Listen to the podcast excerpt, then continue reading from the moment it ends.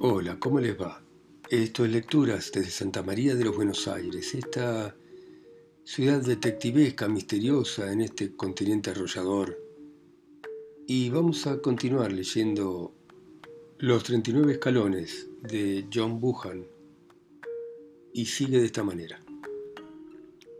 Tocó un timbre y un tercer sirviente apareció desde la galería. Quiero el Lancaster dentro de cinco minutos, dijo. Vamos a hacer tres para el almuerzo. Después me miró fijamente, y esta fue la experiencia más dura de todas.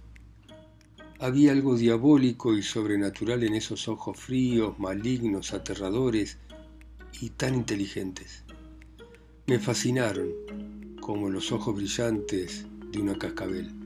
Sentí un impulso fuerte de confesar todo e incorporarme a las filas del viejo, y si tienen en cuenta mi actitud frente a todo el asunto, entenderán que el impulso debió ser físico, la debilidad de un cerebro hipnotizado y dominado por un espíritu poderoso superior. Pero conseguí reaccionar e incluso sonreír. No creo que olvide mi cara, jefe, dije. Karl, dijo él en alemán a uno de los hombres parados junto a la puerta, encerrá a este tipo en el almacén hasta que yo vuelva. Te hago responsable por él. Me escoltaron fuera de la habitación con una pistola junto a cada oreja. El almacén era la bodega de la que había sido la antigua granja. No había ninguna alfombra sobre el piso y solamente un banco de escuela para sentarse. La oscuridad era completa porque los postigos de las ventanas estaban cerrados de manera hermética. Tras una inspección cuidadosa a tientas, deduje que junto a las paredes había cajas, barriles y sacos con cosas pesadas. El lugar olía a moho y abandono. Mis carceleros hicieron girar la llave en la cerradura y los oí pasear de un lado a otro mientras montaban guardia. Envuelto por aquella fría oscuridad, tuve un estado de ánimo patético. El viejo se había ido en un coche para recoger a los dos rufianes que me habían interrogado el día anterior. Ellos me habían visto, caracterizado de picapedrero, y me recordarían porque llevaba el mismo disfraz. ¿Qué hacía un picapedrero a treinta kilómetros de su lugar de trabajo perseguido por la policía? Un par de preguntas los pondrían sobre la pista. Probablemente habían visto a Turnbull, probablemente también a Marmy. Lo más seguro era que pudiesen relacionarme con Sir Harry y entonces todo iba a estar claro como el agua. ¿Qué posibilidad tenía yo en esta casa del páramo con tres peligrosos delincuentes y sus sirvientes armados? Empecé a añorar a la policía, que ahora debía estar batiendo la colina detrás de mi espectro. Por lo menos eran compatriotas y gente honrada, y su misericordia sería mejor a la de estos extranjeros brutales. Pero no me iban a escuchar. El viejo con párpado de halcón no había tardado en librarse de ellos. Tal vez había sobornado a la policía local. Probablemente tenía cartas de varios ministros diciendo que debían darle toda clase de facilidades para conspirar contra Gran Bretaña. Así es como hacemos la política en la madre patria. Los tres volverían para almorzar, así que tendría que esperar nada más que un par de horas. Iba a ser una espera amarga, ya que nada ni nadie iba a poder salvarme. Deseé tener el valor de Scudder, pero debo confesar que mi fortaleza no era importante. Lo único que me mantenía era la rabia. Me hervía la sangre al pensar que estos tres espías pudieran terminar conmigo de esta manera. Me consoló la idea de que en todo caso quizá lograse retorcerle el cuello a uno antes de que me liquidasen. Cuanto más pensaba en el asunto, más furioso me ponía y me tuve que levantar y pasear por la habitación. Traté de abrir los postigos, pero eran de los que se cierran con llave y no los pude mover. Desde afuera llegaba el cloqueo débil de las gallinas. Después me abrí paso a tientas entre las cajas y los sacos.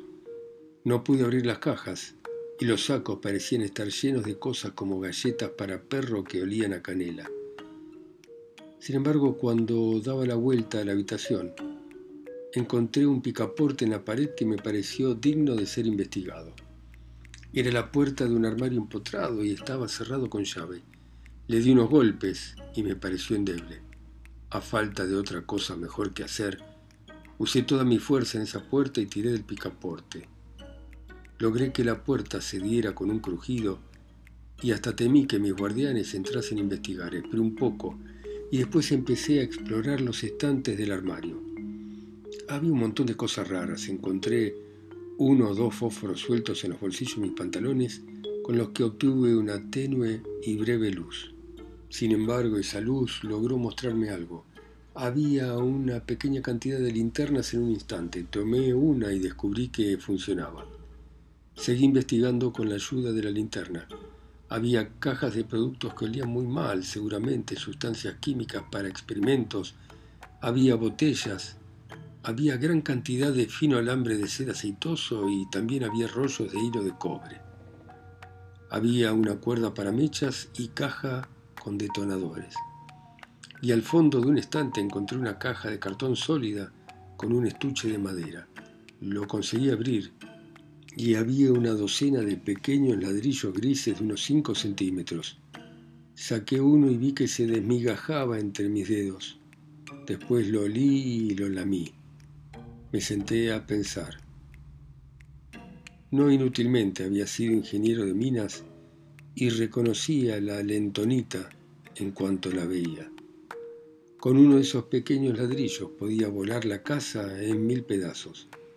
Yo había utilizado la lentonita en Rodesia y conocía su potencia. Lo malo era que no tenía conocimientos muy exactos. Me había olvidado de cuál era la carga adecuada y la manera de prepararla, y no estaba nada seguro de cómo regular el encendido.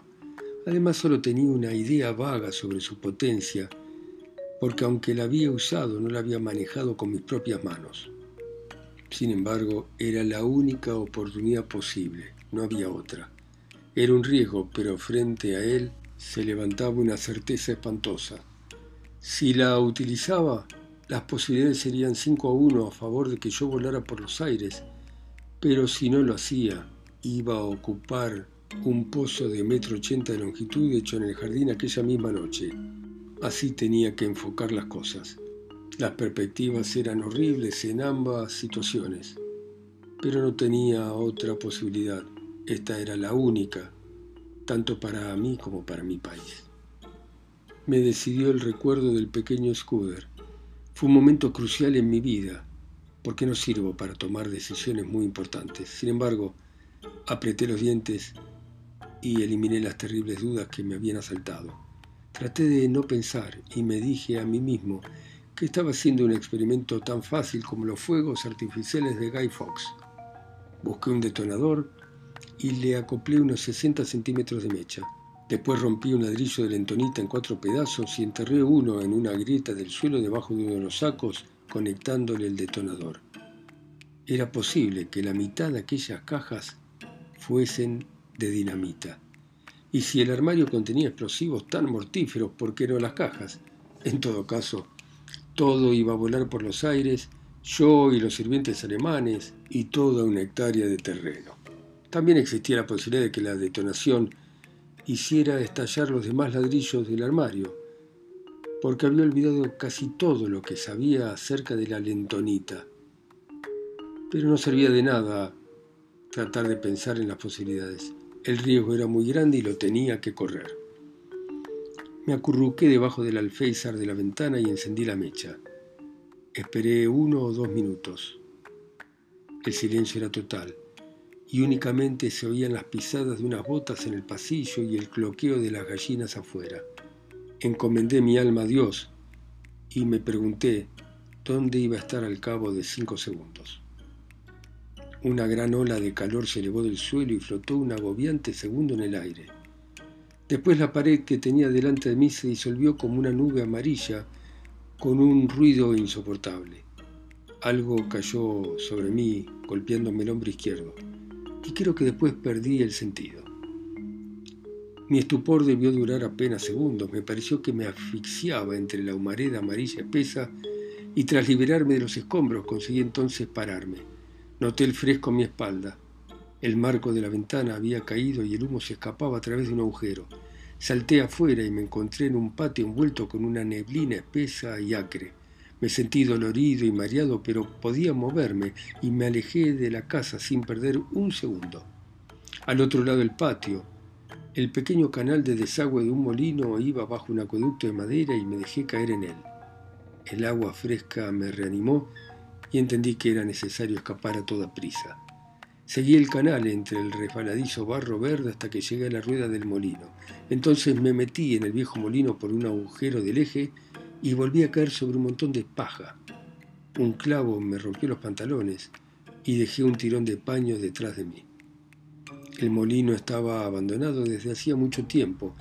Las escalerillas se habían podrido con los años y en el desván las ratas habían hecho grandes agujeros en el suelo.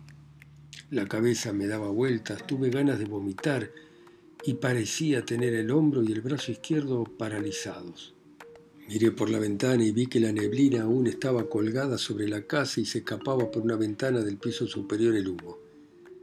Dios quisiera que hubiera provocado un incendio, porque oí gritos que venían del otro lado. Sin embargo, no tenía tiempo que perder, ya que el lugar donde estaba era un pésimo escondite. Cualquiera que me buscase seguiría el canal y estaba seguro de que la búsqueda empezaría en cuanto viesen que mi cuerpo no estaba en el almacén. Desde la otra ventana vi que al otro lado del molino había un viejo palomar de piedra. Si lograba llegar hasta allí sin dejar rastro, quizá encontrase un lugar donde ocultarme, porque deduje que mis enemigos, al descubrir que me podía mover, pensarían que había huido hacia campo abierto y me buscarían en el páramo. Me deslicé por la escalera rota, echando paja detrás de mí para cubrir mis pisadas. Hice lo mismo en el suelo del molino y en el umbral, donde la puerta colgaba de unas rotas bisagras. Miré el exterior. Entre el molino y el palomar había un camino de piedra donde no quedarían impresas mis huellas. Además, no podía verse desde la casa gracias a los edificios del molino. Atravesé este espacio y llegué a la puerta trasera del palomar y busqué una vía para ascender. Fue una de las cosas más difíciles que he hecho jamás. El hombro y el brazo me dolían mucho y estaba tan aturdido y mareado que apenas me podía sostener. Pero pese a todo lo conseguí. Utilizando los huecos y las salientes como soporte logré llegar arriba. Había un pequeño parapeto detrás del cual encontré espacio para echarme. Entonces cedí a un desvanecimiento pasado de moda. Me desperté con la cabeza que me ardía y el sol en la cara. Me quedé inmóvil un rato largo, porque aquella tremenda humareda parecía haber aflojado mis articulaciones y reblandecido mi cerebro. Oí ruidos que venían de la casa, hombres que hablaban con voz ronca y el rugido de un auto. Me arrastré hasta un pequeño agujero en el parapeto, desde la cual se veía el patio de la casa, y vi salir a varias personas. Un sirviente con una venda en la cabeza y un hombre más joven con bombachas. Buscaban algo y fueron hacia el molino. Entonces uno de ellos vio el jirón de tela en el clavo y llamó al otro. Ambos regresaron a la casa y volvieron con dos o más para inspeccionar el lugar. Vi la figura del último y me pareció distinguir al hombre que ceciaba. Todos llevaban pistola. Durante una media hora registraron el molino. Los vi volcar barriles y arrancar las tablas podridas del suelo. Después salieron y se detuvieron junto al palomar donde discutieron acaloradamente. El sirviente de la venda fue objeto de una reprimenda severa. Los oí forcejear con la puerta del palomar y después de unos momentos espantosos creí que subirían, pero lo pensaron mejor y regresaron a la casa. Me pasé toda aquella larga tarde tomando sol. Lo peor fue la sed. Tenía la boca seca. Y para peor, oí el goteo del agua en el canal del molino. Miré el curso del riachuelo que venía del páramo y lo seguí con la imaginación hasta la parte superior de la olla, donde debía nacer de una fuente helada cubierta de lechos. Habría dado un millón de libras esterlinas para meter la cabeza en ella. Desde donde estaba dominaba todo el páramo. Vi que el coche se alejaba rápido con sus dos ocupantes y un hombre montado en un caballo se dirigió hacia el este. Supuse que me estaban buscando y les deseé suerte. Pero vi otra cosa más interesante. La casa estaba en la cima de una ondulación del páramo que coronaba una meseta y no había ningún lugar más alto en los alrededores. La cima estaba llena de árboles, principalmente pinos con fresnos y hayas. En lo alto del palomar yo me encontraba casi al mismo nivel de las copas de los árboles y podía ver lo que había más allá. El bosque no era compacto, sino un anillo, y en el centro había un óvalo de césped parecido a un gran campo de cricket. No tardé demasiado en adivinar la cosa. Era un aeródromo. Era un aeródromo secreto. El lugar lo habían elegido bien. Suponiendo que alguien viera descender un avión sobre esta zona, pensarían que había sobrepasado la colina más allá de los árboles. Como el lugar estaba en la cúspide de una elevación y en medio de un gran anfiteatro, cualquiera desde cualquier dirección llegaría a la conclusión de que se había perdido de vista detrás de la colina. Solo una persona que estuviera cerca se daría cuenta de que el avión no había sobrepasado la colina, sino que había bajado en medio del bosque. Un observador con un largavista desde cualquiera de las colinas más altas podía descubrir la verdad, pero allí solo iban pastores, y los pastores no llevan largavistas. Desde el palomar vi una franja azul lejana, que era el mar, y me enfurecí al pensar que nuestros enemigos tenían esta torre secreta para vigilar nuestras aguas. Después pensé que si el avión volvía, lo más probable era que me descubriese. Por lo tanto, estuve toda la tarde tirado y esperando con ansiedad la llegada de la oscuridad, por lo que lancé un suspiro de alivio cuando el sol se ocultó detrás de las colinas del oeste y la penumbra crepuscular se abatió sobre todo el lugar. El avión se retrasaba. La oscuridad ya era densa cuando oí el ruido del motor y lo vi planear hacia su refugio del bosque. Entonces hubo algunas luces, idas y venidas desde la casa. Después llegó la noche y se hizo el silencio. Gracias a Dios, la noche era muy oscura. La luna estaba en cuarto menguante y no se levantaría hasta más tarde. Tenía demasiada sed para esperar, así que hacia las nueve de la noche, por lo que pude deducir, empecé a bajar. No fue fácil, y a medio camino oí abrirse la puerta trasera de la casa y vi el reflejo de una linterna sobre la pared del molino. Durante unos minutos me adherí al muro del palomar y recé para que nadie se acercara. Después la luz desapareció y me dejé caer tan suavemente como pude sobre el duro suelo del patio. Me arrastré a lo largo de un muro de piedra para llegar al círculo de árboles que rodeaba la casa. Si hubiera sabido cómo hacerlo, habría intentado destruir el avión, pero entendí que cualquier tentativa de hacerlo no iba a ser útil. Estaba seguro de que habría algún tipo de defensa alrededor de la casa, así que a gatas atravesé el bosque, tanteando el terreno delante de mí. Hice bien. Al fin encontré un alambre a unos sesenta centímetros del piso. Si hubiese tropezado con él, seguramente habría disparado alguna alarma en la casa y me habrían capturado. Cien metros más adelante encontré otro alambre colocado de manera hábil en el borde de un pequeño arroyo. Más allá estaba el páramo y a los cinco minutos me encontré rodeado de lechos. Pronto llegué al límite de la elevación, a la olla angosta de donde fluía el canal del molino. Minutos después tenía la cara debajo del manantial y bebía litros de agua bendita. No me detuve más hasta que hube interpuesto unos veinticinco kilómetros entre la casa y yo. siete. El pescador aficionado. Me senté en la cumbre de una colina y examiné mi situación. No estaba feliz, porque mi alegría natural por haber escapado había disminuido por las molestias físicas que sentía.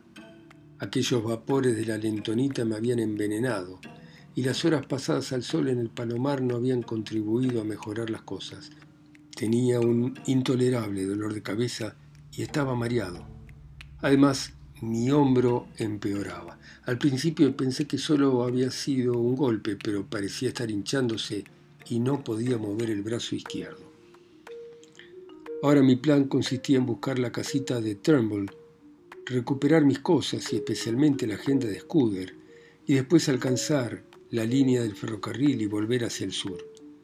Tenía la impresión de que lo mejor sería ponerme en contacto lo antes posible con el hombre del Ministerio de Asuntos Exteriores, Sir Walter Ballivant. No creí que pudiese obtener más pruebas de las que ya tenía. Debía aceptar o rechazar mi historia, y de todas maneras con él estaría en mejores manos que con aquellos alemanes diabólicos. Había empezado a reconciliarme con la policía británica. Era una noche estrellada increíble y no me costó demasiado encontrar el camino. El mapa de Sir Harry me había ayudado a orientarme y todo lo que tenía que hacer era girar uno o dos puntos hacia el oeste para llegar al arroyo donde había hallado al picapedrero. Durante mis andanzas no había podido averiguar el nombre de los sitios, pero creo que aquel riachuelo era algo tan importante como las aguas superiores del río Tweed. Calculé que debía estar a unos treinta kilómetros de distancia y eso significaba que no podría llegar allí antes de la salida del sol. Así entonces iba a tener que esconderme en algún lugar durante un día, porque mi aspecto resultaba demasiado horrible para mostrarme la luz del sol. No tenía campera, ni sombrero, ni chaleco. Tenía los pantalones rotos, y mis manos y mi cara estaban negras por la explosión. Me atrevería a decir que tenía otras cosas lindas, porque notaba los ojos inyectados en sangre. El conjunto no era un espectáculo para gente temerosa de Dios que me encontrase en el camino. Poco después del amanecer, traté de lavarme en un arroyo de la colina y me acerqué a la casa de un pastor porque tenía la necesidad imperiosa de comer algo. El tipo estaba lejos y su esposa estaba sola, sin ningún vecino, en ocho kilómetros a la redonda. Era una mujer de edad media, animosa, y aunque se asustó al verme, tenía un hacha en la mano y la habría utilizado contra cualquier individuo. Le dije que me había caído, no dije cómo, y ella vio por mi aspecto que estaba mal. Como una samaritana no hizo preguntas, sino que me dio una gran taza de leche con un chorro de whisky y me permitió quedarme un rato sentado junto al fuego de la cocina. Me habría limpiado el hombro, pero me dolía tanto que no dejé que lo tocase. No sé por quién me tomó, tal vez por un ladrón arrepentido, pero cuando le quise pagar la leche y le di un soberano que era la moneda más pequeña que tenía, agitó la cabeza y murmuró algo acerca de darlo a los que tenían derecho a él. Yo protesté y debió creer en mi inocencia porque tomó el dinero y a cambio de él me dio una manta que parecía nueva y un sombrero viejo de su marido. Me enseñó a colocarme la manta sobre los hombros y cuando dejé la casita era la imagen viva del tipo escocés que uno admira en las ilustraciones de los poemas de Burns. En todo caso, iba más o menos vestido. Bueno, muy bien. Dejamos acá a nuestro amigo Richard Hannay escapando de los alemanes, tratando de volver a Londres.